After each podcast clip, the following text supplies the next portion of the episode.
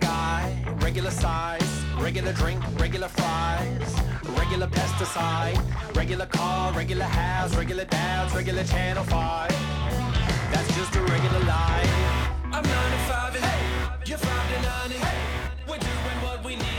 Hello, and welcome to another exciting episode of the Spinning Thoughts Podcast. This is Angelo coming at you. I'm riding solo today. Typically, I'm joined with my best friend and co-host, Brandon. He is tied up with something here today, so unfortunately, you're going to have to deal with my voice and not be tortured with Brandon's. That's okay. We'll do just fine because today we actually have a very exciting two guests that will be joining us here on the podcast. So to not, again, torture you with my voice for too long, allow me to introduce to you Steve and Cal from the band Spirit Animal. Guys, what's up? What up, dude? What's up? How's it going? Happy New Year to you guys. Happy 2017. Can you believe it? It's here.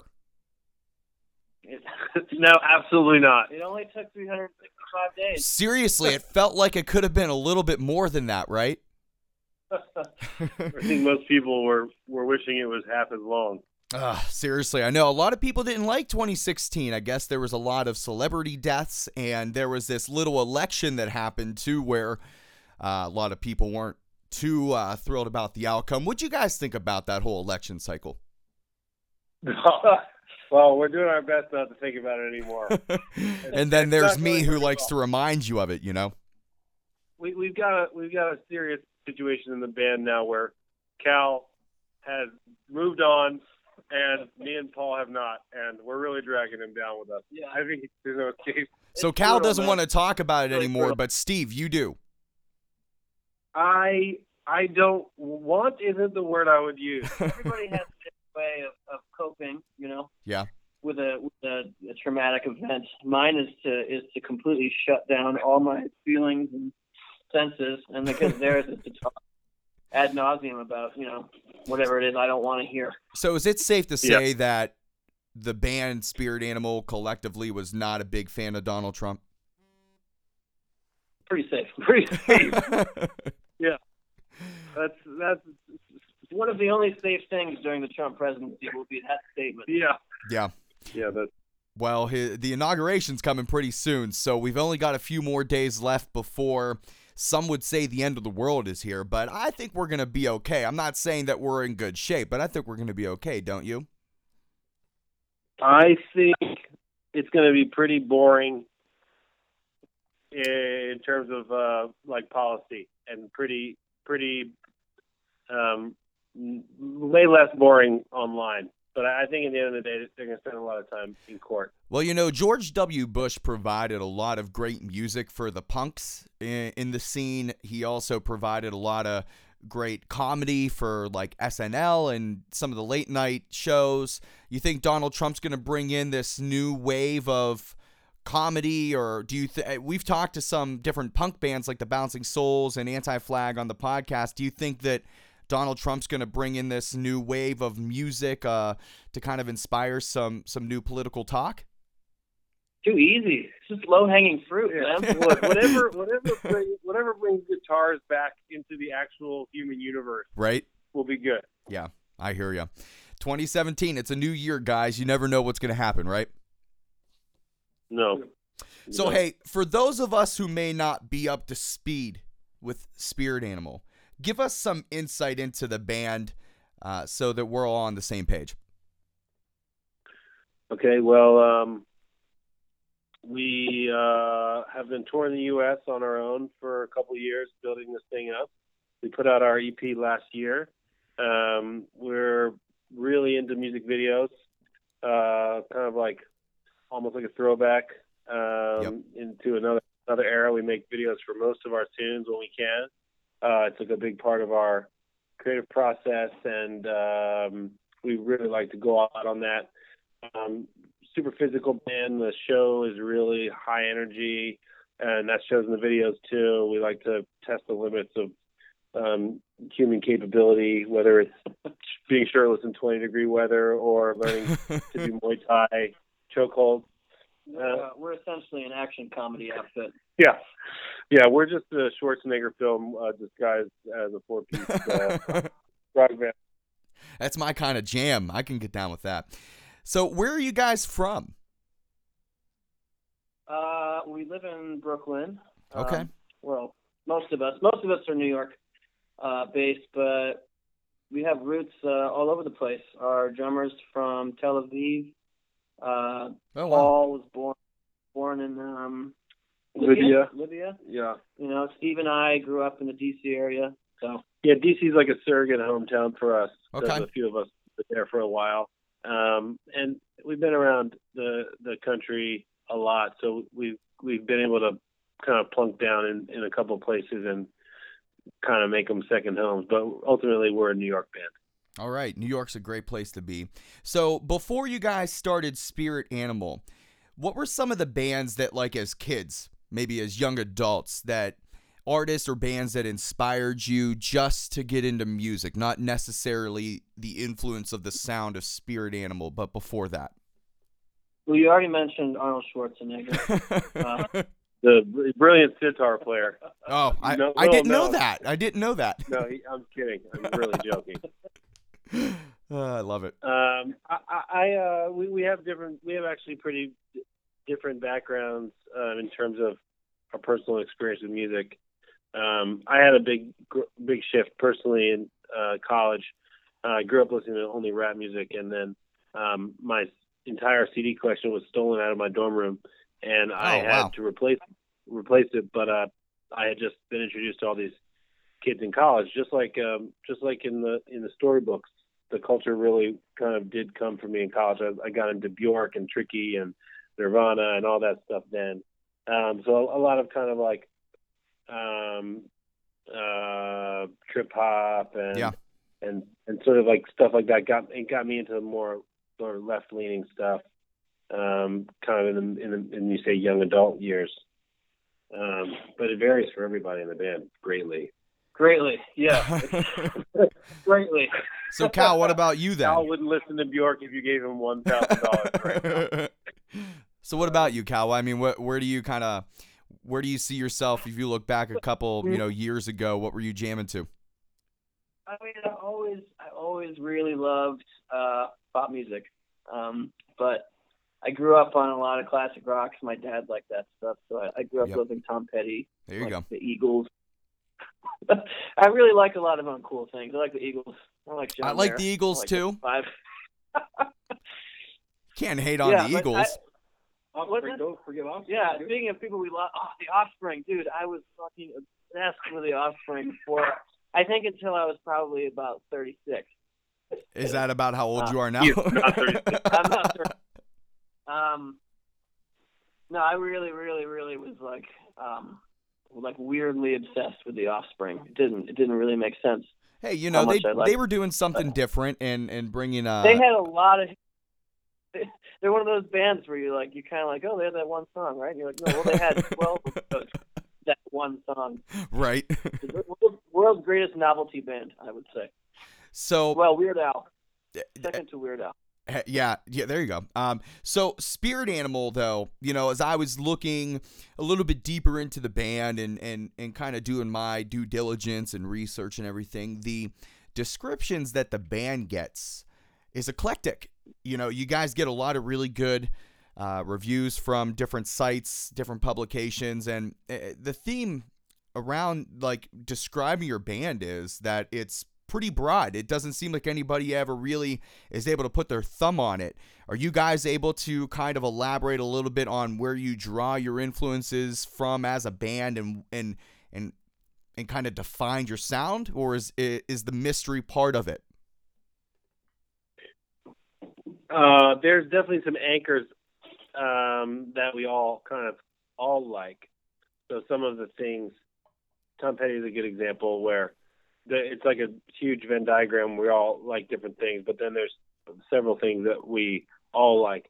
But it's actually less about thinking about influences and more about trying to create something new. Yeah. And the point of it is what we all share in common the most. So when it's looking back, it might be different, but when we look out and see the musical landscape and think, what do we want to do that's different and that's new? And when we agree on those things, that's what really pulls it together. And we end up in these situations when we're writing and recording where we say, well, we could do this or we could do this. And if we do that, then it'll really be a Spirit Animal thing.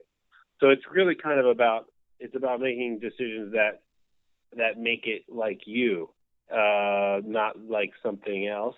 Yeah. And we've been fortunate to more or less agree on how to define that, whether it's sometimes that can be bringing two genres together, even right. though it's eclectic, but if we do it for long enough and it catches on, then you'll know it as our thing and it won't seem foreign. That's kind of been the approach a lot of the time.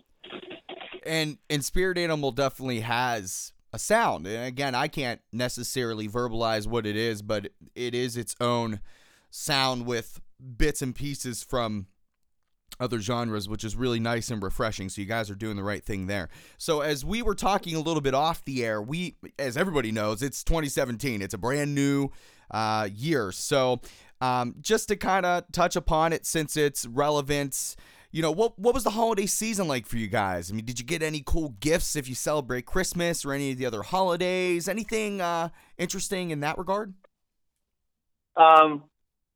Well, actually, let me. I want to touch on the last question before I tell you about my cool gift. Okay, let's do it. But I do think that the high energy is a big is like a key. And when we write songs, there are sort of two consistent threads that you could trace throughout pretty much all the material we put out, which is A, it's pretty high energy, and B, it's full of left turns. That inconsistency in style is sort of a consistency for us. Our whole approach to like. It's a good way to put it. What's that? It's a good way to put it. That makes sense. Yeah, so we look for opportunities to take left turns, and we take them as frequently as possible. And I think that's kind of part of the identity of the band. And people's attention span is so short these days that keeping that choppiness, or as you're saying, like these left turns, you're basically within your own songs, you're creating different avenues and you're creating these different pieces within one individual song that hold the attention of the listener. So I think that's a brilliant way to approach it. And that's kind of something, I mean, I'm not in any way comparing us to Paul McCartney, but now I'm going to compare us to Paul McCartney. So that's a trick that Paul McCartney is famous for doing. Is he would have songs within songs. He would, right. You know, the entire second half of Abbey Road or Live and Let Die. All these sort right. of iconic all tunes. He has these like he just like jams these sort of disparate songs, you know, segments in together and turns into this big opus. And we don't really write opuses. We just kind of like. We sort of take that philosophy or approach and repurpose it for a basic pop song, 3-minute pop song format. And I think that's what's separating you and from maybe some of the other bands that are sticking to, you know, just like the single based culture. And while that's important, and that's what I think listeners are looking for, again, you guys are creating different avenues within one single song, and that's what's really gaining the attention that is deserved right now. So, as I was alluding to a little bit before, and sorry for jumping the gun on it, but with the holiday, I'm sure people want to know, you know, like as a band, you know, you guys were busy in December, and we're going to talk a little bit about the tour you were on in December, but you had some time off, which was well deserved. What do you guys do in the off time? You know, what were you guys doing over the holidays? Grinch here. Steve hates the holidays. I fucking hate holidays, man. Well, I saw your video on Christmas. I mean, you were, you know, even on the day of Christmas, you were on Facebook Live. Thank you. I'm really proud that you watched that. I loved it. I had some good times. I saw some family. But frankly, the music business shuts down. It does. Like a month before the holiday. Yeah. And it's always been a thorn in my side personally. I mean, if it were up to you, you wouldn't take any time off? I refuse to get over it. What's that? So if it was up to you then, and that was Steve saying that, I guess, you wouldn't take any time off? No, if it was up to me, I would. 1 week. 1 week? Me and Cal, Paul, and the three of us take time off. Steve doesn't. He just finds his hamster wheel and runs for those 3 weeks of vacation. I did a good job this year. I think that some people close to me would be proud of how much I relax. But no, what do? I made a few tunes. We planned a trip. We're going to L.A. at the end of the week, so we had awesome. We had to kind of get some ducks in a row for that. And that's just a pure leisure trip. There's no music involved or dates or like. No. I don't think you heard my last answer to my question. Leisure is takes place on stage and right after. It's a writing trip. Okay. Other artists. How dare I think that it would be a vacation? Let's put it. We just had vacation. We do some stuff that isn't music. Steve and I specifically are really into outdoorsy hiking type stuff. So my family lives up in Vermont, so I'll go up to Vermont and I'll go hike in the mountains and shit like that. When we're on tour, we always spend the off days hitting some kind of national park, especially when we're out west. Nice. So that's kind of like. I feel like what you're asking about is what we do when we're not musicking. I also want to make it clear, I have 30 to 40 cocktails a week, okay? I'm not a tight ass. I just like to work hard, play hard. That's kind of my approach. I just want to clear that up for everybody out there. Okay? I dig it. That's the right kind of mentality to have, though. No, what do we do when we're not musicking? Yeah, a lot of cooking, a lot of outdoor stuff. We're huge on the travel. We each this Christmas, New Year's, two of us went upstate, where it was snowing, to lakes. We really make the most of our tour time with outdoor stuff, like Cal was saying. And Paul and Steve and Ronan are excellent in the kitchen, and beyond hobbyists, I would say. And you guys did a podcast for a cooking podcast, right? Yeah. How was that? Yeah, it was cool. That was the pilot. Hopefully, they'll be able to sell the idea to the network and keep that going. We also use food for a lot of music socializing. We're gonna have a dinner with a bunch of writers that we're gonna host, stuff like that, just to keep it different. Awesome. People tend to like food. In the sort of same way they like music, from the sort of creative industry standpoint. Yeah.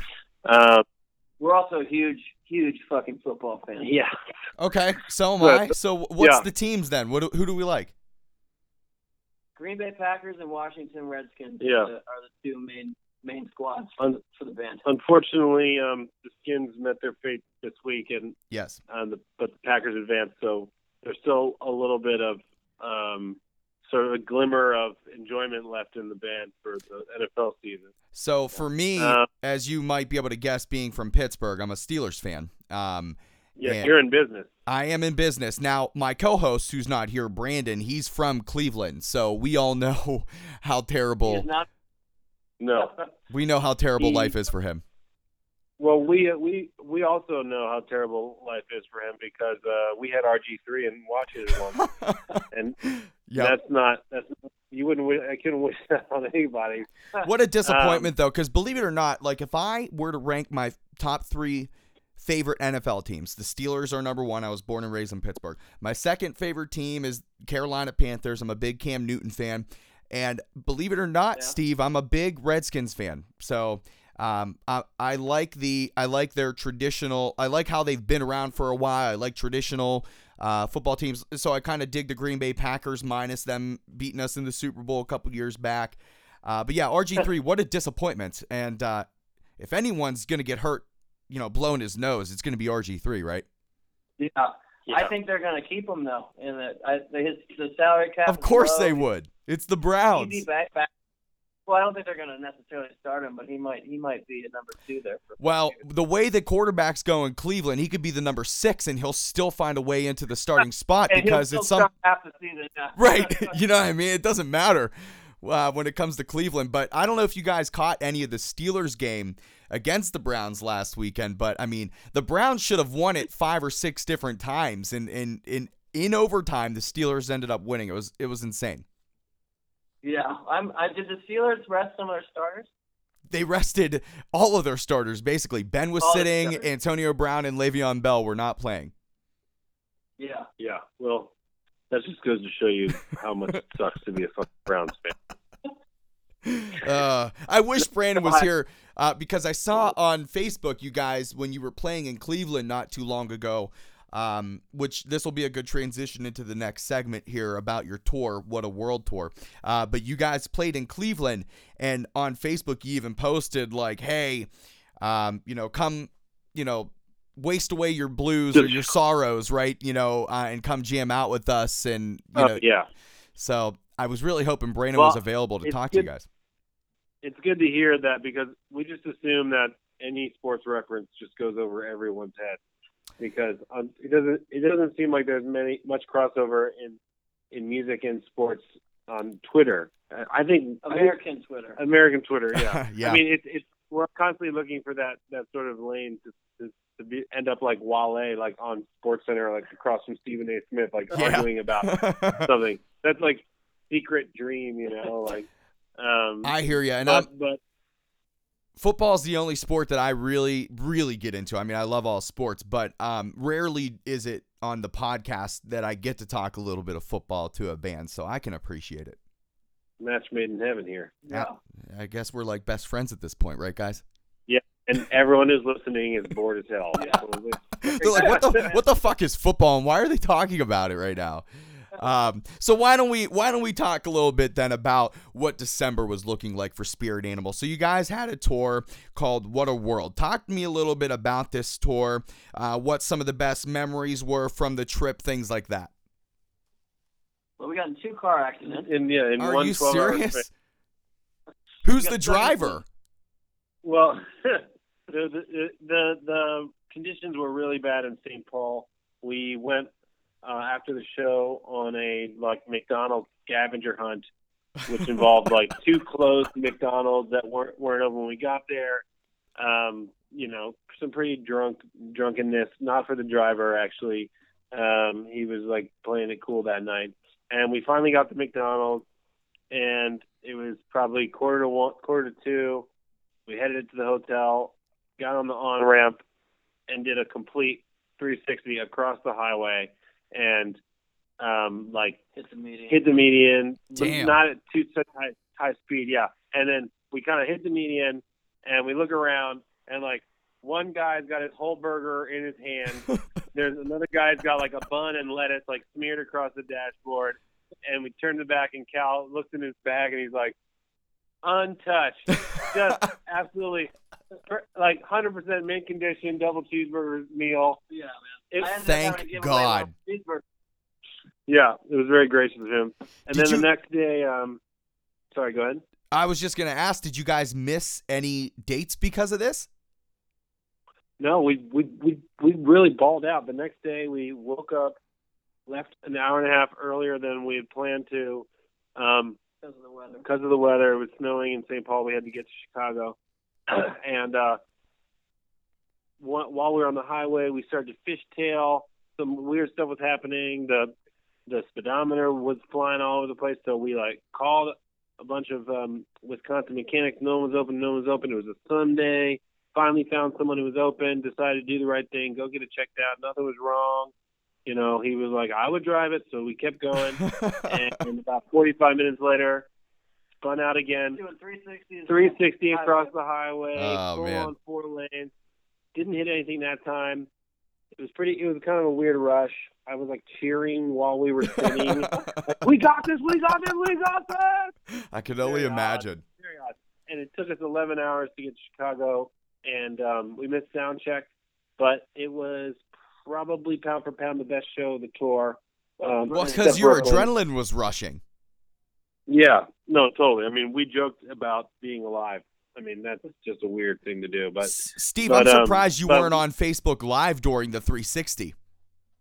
Oh my God! We missed Facebook Living the first accident by about 20 seconds. Yeah, son of a bitch. We had been Facebook Living during the ordering process at McDonald's because we were so hammered in the back seat that we thought it would be funny, and it wasn't funny. There was nothing funny about it.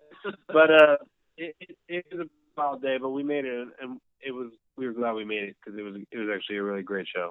I'm glad you guys made it too, and that you're safe and sound, and that you made it into 2017. Hey man, yeah, we're here to see it. One more year to go. We were not one of the.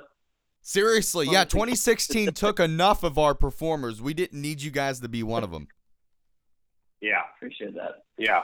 The highlight of the tour, I would say, was playing with the other band, though, that we went out with, Nico Yardin. They were really, really great. Great. And, you should check them out if you haven't. Yeah, I saw that that's who you were touring with, and I'm actually hoping to maybe do an episode on the podcast with them. So maybe you can lend a good word if you enjoy your time here on the Spinning Thoughts podcast. Absolutely. So we talked again a little bit off the air about this, but everybody knows that in 2016 you guys had a lot of big things happen. One of the big things was your latest release of an EP, World War IV. It was released February 19th, correct? Yep. So talk to me a little bit about World War IV. What was the goal? What were you guys looking to accomplish? Bring me up. Give me some inside information on this EP. Is there any? Am I too late? Inside information. Let's see. Well, the single was "Regular World," right? And great song. Thanks. We'll still be pushing that song this year. It'll be going to radio finally. Awesome! Congratulations. Thanks. Yeah, which is going to be a first time for us in terms of that experience. What demographics is it hitting? Like what regions? It's probably gonna be alternative rock and some active rock in terms of the stations. Inside info. Well, there was. It's all part of a full length. So the process of choosing songs and some last second wrangling about decisions maybe would be fun to talk about, but it's kind of detail-y, honestly. We wanted to pick the songs that explain the entirety of the full record, but we're not that touched all of the bases that the 11 or 12 song record would touch, but those 5 songs. Those 5 tunes will be on the full length. Okay. Yeah. So to summarize, to make sure that I'm understanding correctly, this EP, World War IV, this is kind of a lead up to a full length LP that you guys will have coming up when? 2017? Yeah, this year for sure. Should be the first half of the year. Awesome. All right. And that was all completed at the same time. So it's So you've been sitting on it for a little bit. We have. Yeah. We probably wrote the earliest tune that we wrote on this record probably is from like 3 years ago. Yeah. It's pretty, honestly, you'd be surprised that's more common than people think. No, I know that from being in bands myself, but it's tough, isn't it? It's really tough to not want to release these and get feedback and hear from the fans on it, and you're still writing music, I'm sure, so there's a pipeline of music that you still have to show to people. Yeah, well, I mean, I think honestly, there's 2 ways to go about the music business, and the way we're doing it is sort of like a little bit older school, and the payoff can be really, really big. The other way is a little bit more of, not DIY per se, necessarily, a little more more current approach, and I think we're going to combine those things this year and maybe do a little bit more of the frequent releases. But honestly, we've put out remixes. We've put out, you know, we shot some acoustic things. We just did.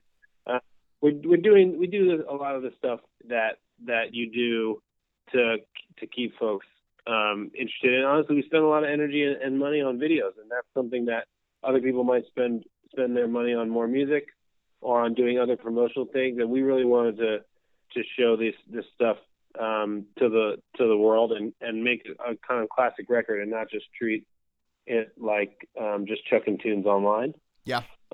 Which is a common practice these days.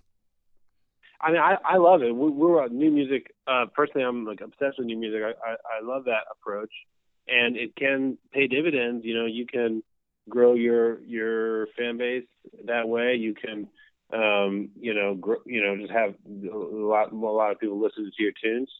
But we just haven't been on that track, and so we're just trying to ride it out, stick with the plan, and be patient. And I always tell myself, you know, Mick Jagger still has to sing Satisfaction. So you know, you kind of have to shut the fuck up about having to listen to your own music for too long, you know? I love it. So the pipeline of new tunes that gets a little jammed up when you can't release the old tunes. Yeah. But there's the whole. I mean, this is an old story, but you spend 10 years writing your first record, and then the sophomore slump comes out because you spend 10 months writing your next one. Right. Well, that's not going to be a problem for us. Right, because you already it's all the same kind of time frame, right? Because we'll end up, you know, when this record comes out in 10 years, we'll have had another 10 years to write another record. I love it. I love the humor, guys. So what I want to do right now, we're a good portion into the podcast, something that we do here on the Spinning Thoughts podcast is we provide our listeners the opportunity to hear a song from the band that we're talking to in its entirety. So guys, if you're cool with it, what we're going to do right now is, and we're going to talk more about this song. So a little tease that some of you who know the band Spirit Animal already know, this song has some significance, but what I want to do right now is play in its entirety Big Bad Road Dog for all of the listeners right now. You guys cool with that? Yes, sir. Awesome. All right, so without further ado, from Spirit Animal, we've got Big Bad Road Dog. I don't know in the first place how I'm going to pay my rent. I don't know another brick in the road. And I can't say in the first place if I'm ever gonna see my love again. Oh, maybe never again. There's no time, brother, for your kind hanging around. Big bad road dogs come in. So look alive, with the strength of 1,000 Bibles he's coming. Anytime, I'm talking about an animal, and I don't know. First place, how I'm gonna pay my rent. I don't know another break in the road, and I can't say in the first place.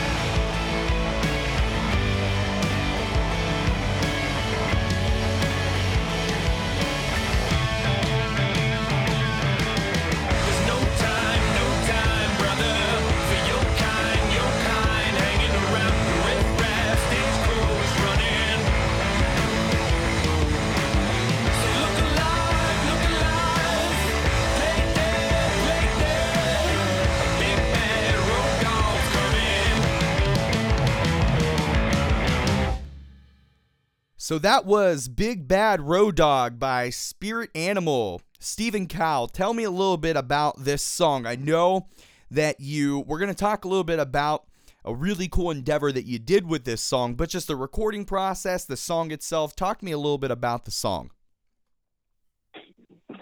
Well, this one actually started differently than most of the rest ones on the record. The sort of drum beat you hear at the beginning was the genesis of it, and actually the vocal part was written without any chords or any harmony at all. Yeah. Yeah. No, we do a lot of writing over production at the house sometimes, but this was sort of like almost like a hymnal, like a front porch kind of hang, kind of situation.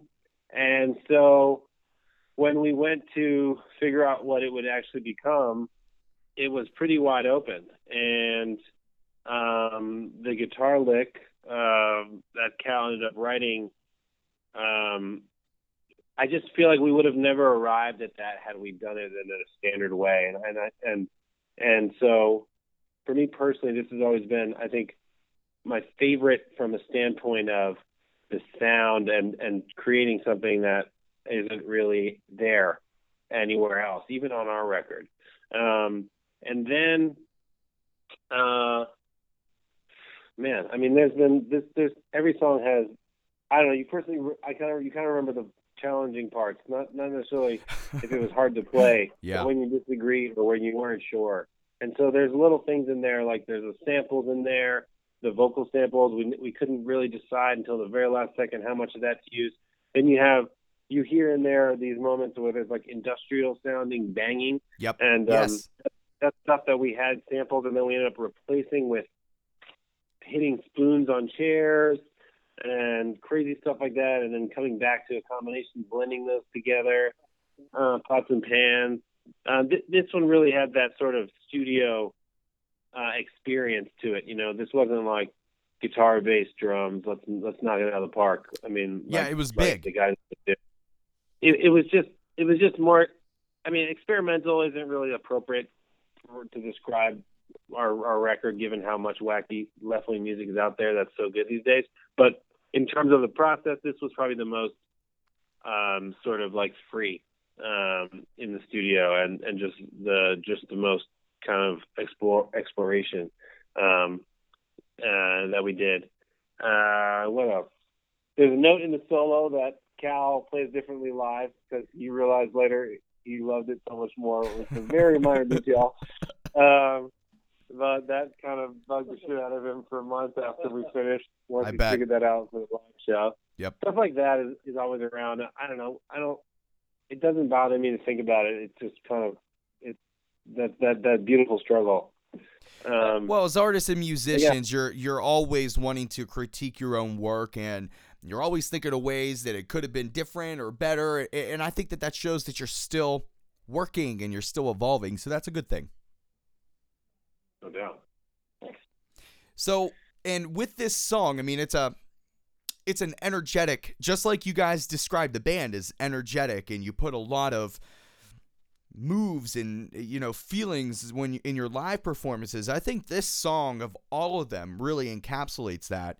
Now, you went even further with the song, and in October you released a music video for Big Bad Road Dog. And look, I'm not afraid on this podcast to tell a band when I really dig something that they do. I love music. That's why I do this podcast. So I just want to tell you guys, that music video was badass. That was awesome. I was blown away by it. Seriously, it was so fresh and so entertaining. I really think you guys nailed it. Talk to me about the music video for Big Bad Road Dog. Congrats on that. It's fantastic. Thank you. Appreciate that. We did it with a company called Acres, which we worked with several times. They did our Regular World video, couple others. A good friend of mine from childhood, actually. It's his company, and then another buddy of mine, awesome, Cal, directed it. But I think the concept was E's or shalls? Well, we had gotten into the habit of making sure that we give enough information to the director so that they don't feel like burdened right. by having to come up with it entirely on their own, especially because even at our stage, a lot of directors and production companies are still working kind of for a cut rate compared to when they do a commercial for Coors or Gatorade. Yeah. So you don't want to say, hey, make me a star. You want to say right. to them, we have a lot of potential to make something great together. And that we find is a lot more inspiring for the visual artists, and especially the good ones. Most of them, honestly, they want to have a conversation and have dialogue. So we kind of gave them, the director Shao, a list of ideas that were just visual cues, things like Mad Max, yeah. Death Carnival, what was it? There was some wild stuff on there. We give them artists, fine artists to check out and let them go from there. So it's, we have kind of like the sense of what it should feel like, but when it comes to telling a story on the screen, directing is probably, in my opinion, the hardest creative job that exists, I'd say, in the visual arts. It's really a special skill, and you can't go around acting like you can direct videos. I mean, most of the time when you see a headline on a blog or a website that says the artist, no matter how famous they are, directed their own video, I don't get excited about that.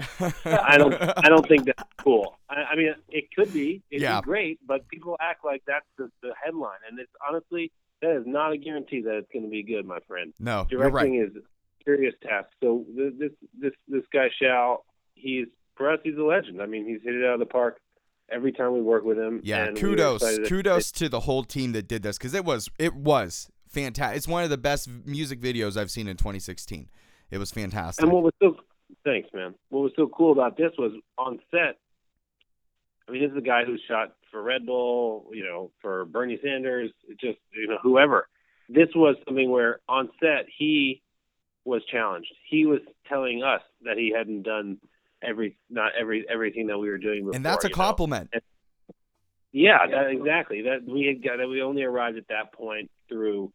I mean, the video almost didn't happen, the location. I mean, there's always something, but especially with videos.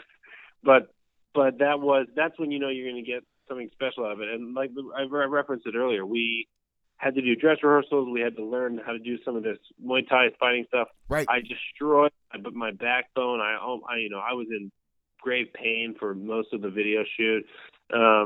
We took some risks and we were rewarded for it, and that felt good. But yeah, you gotta give credit where credit's due. The whole team. I mean, the costumes, stuff like that. Hell yeah! It doesn't just come in air, and pretty much everything is a favor at all times in music videos for bands. And we can't say enough about the squad.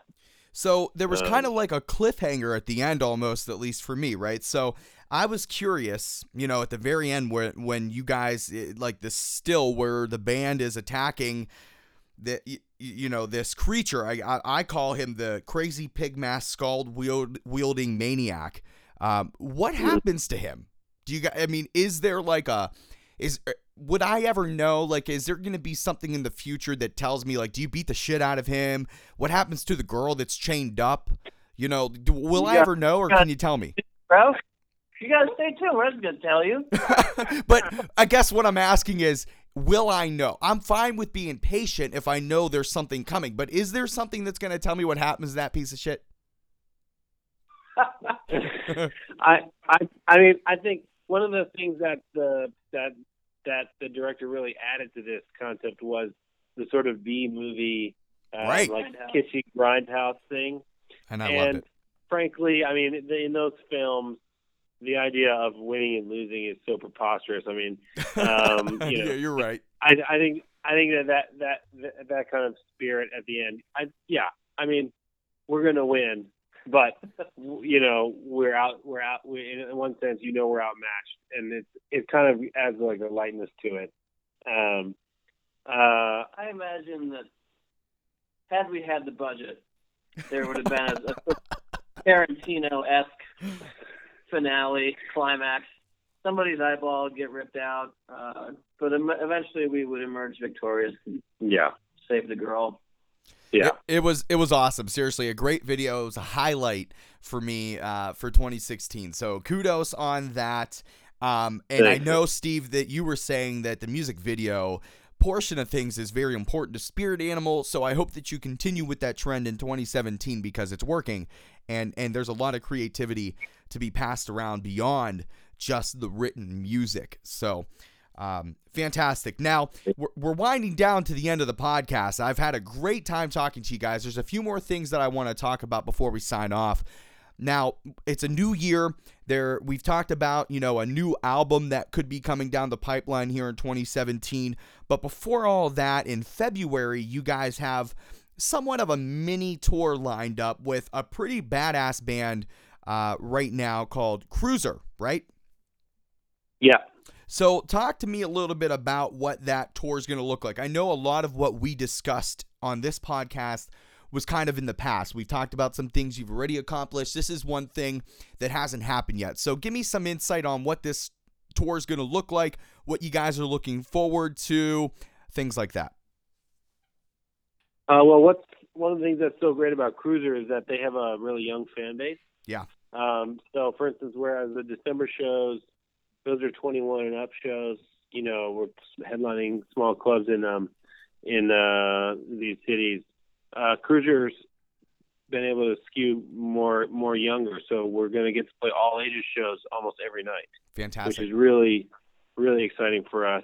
And a lot of places aren't set up for that, so this is going to be great to get to do that. 5 nights in a row. They're all ages except one, I think. We got a couple new cities too. Yeah, I mean, we've been to the Midwest, but Pittsburgh's one of them. Yeah, well, hopefully we'll see you out there. I can promise you this: I will be there. That's what's up. In a place like Michigan, we've been to Ann Arbor. You obviously go to Detroit, but it's cool to go to a place like Pontiac, which is where we're going. Right. Even the Chicago show is outside Chicago, about an hour in DeKalb. And it's always interesting to see clubs in these towns, like they have their own little scene.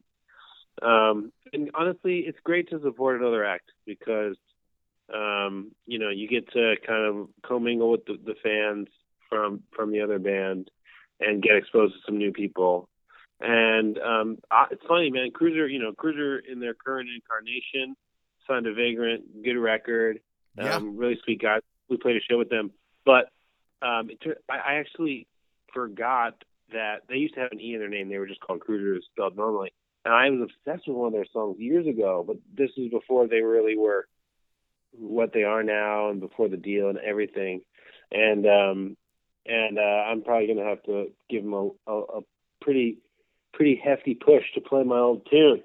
I'm sure they will for you, Steve. Souvenir. I don't know if they're going to be able to oblige. I got to figure out afterwards. But yeah, it should be great, man. It should be great. And a little 5-day run or 1 week in February. I think later in the year they are playing, at least I saw looking on their social media that they're playing a couple dates with a band called Vacationer. Have you ever heard of Vacationer? Yeah. So that's Kenny Vasoli from the Starting Line, which was always a band that I kind of really dug growing up, was the Starting Line. And Vacationer, man, they've got a very cool sound. And the reason why I bring it up is because it reminds me of Cruiser, and I think that's probably why they fit well on that bill. But you guys also remind me of Vacationer in the sense that you guys are bringing in this fresh new sound. So I think that the little tour, the little 5-date tour, as you're saying, with Cruiser and Spirit Animal, I think it makes a ton of sense. It's going to be an awesome time. Can people buy tickets beforehand? Online, is there anything you guys want to kind of say about that? Yeah, the tickets are available. All the dates are on our website, spiritanimal.us, under the tour tab. If you go to our Facebook page, the link to that is pinned to the top.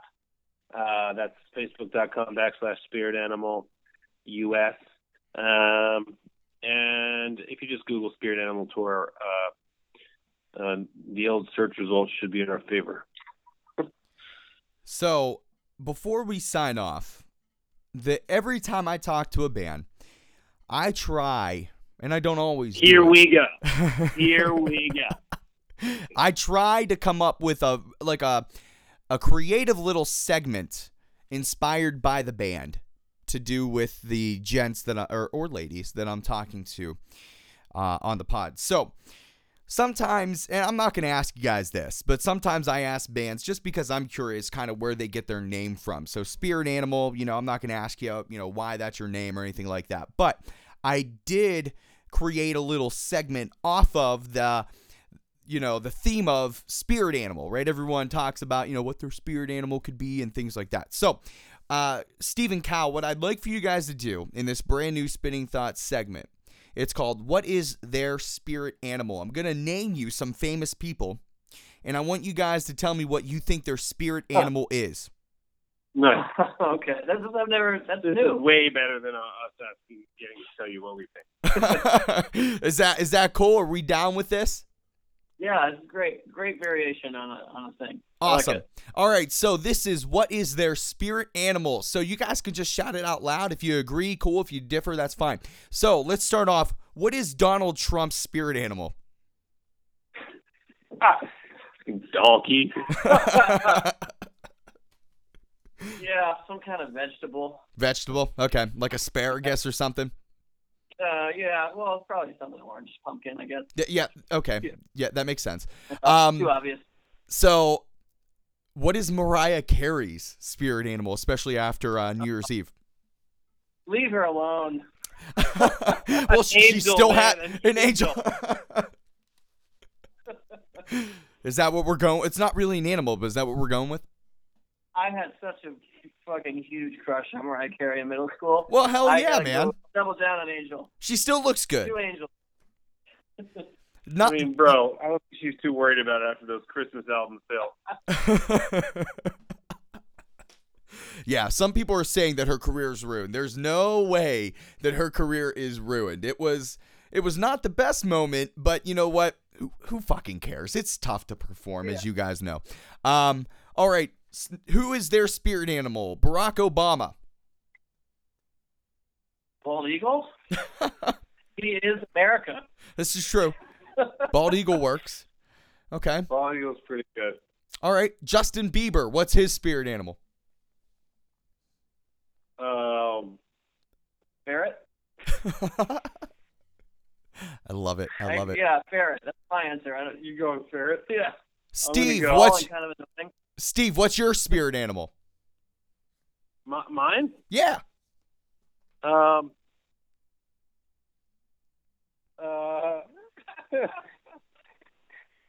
going to go with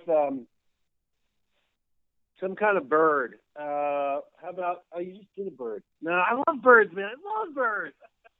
I want to go Oriole. Okay. All right. Is it because of the DC thing? Bringing it back to the sports, man. I just grasping at straws here. Okay, that's okay. So, Cal, I'm sure that you could know that I'm probably going to ask you now, what's your spirit animal? Larry David. Oh, good. I don't know what to say to that. I'm disappointed in my answer now. Freddie Mercury, what would be his spirit animal? Oh, man. Dragon. Okay. Yeah. I dig that. I love Freddie Mercury. Gone too soon. I think you guys brought a little bit of this into your Big Bad Road Dogg video, but what would be Negan from The Walking Dead's spirit animal? Which character? Negan. Which character is Negan? I only watched the first two or three seasons. Are you being serious? Come on. Oh, man, I blew it. It's tough to sense sarcasm on a podcast. I don't remember. I've never seen it. Which character that is. Guys. What's the actor's name? Are you trying to embarrass me now? No, I've never seen it, and Cal doesn't remember if it's the hot blonde guy or one of the tall guys. Negan is the madman with the bat. Lucille with the barbed wire all over it. Come on, guys.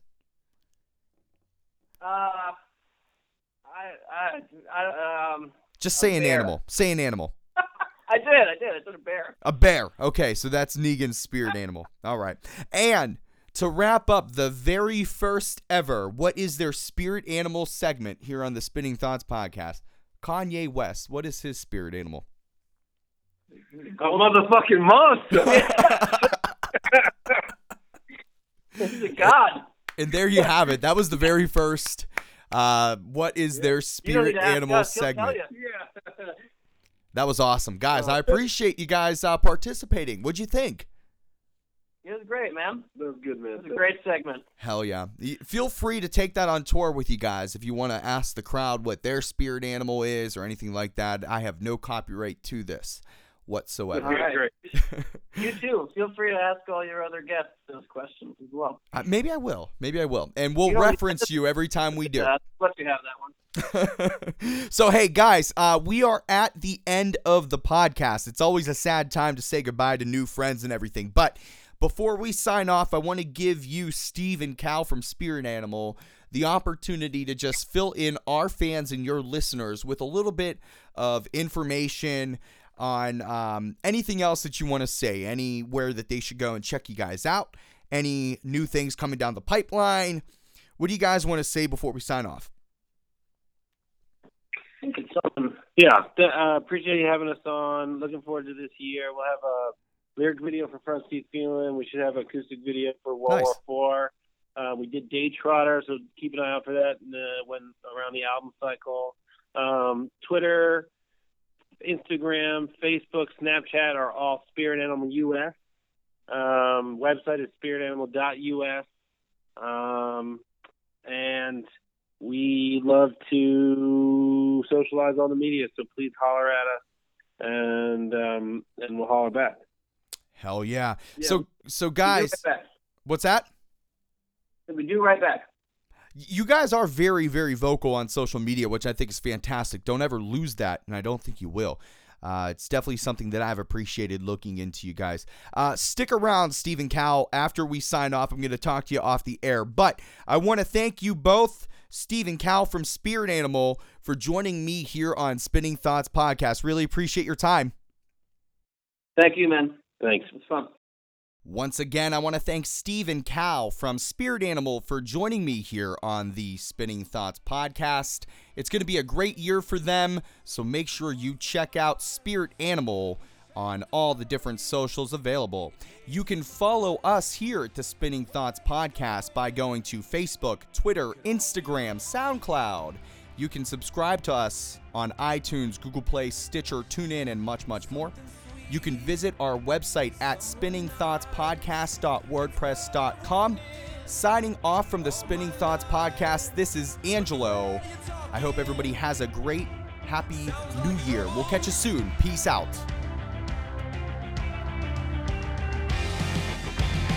All you ever say is you need a change. True believer.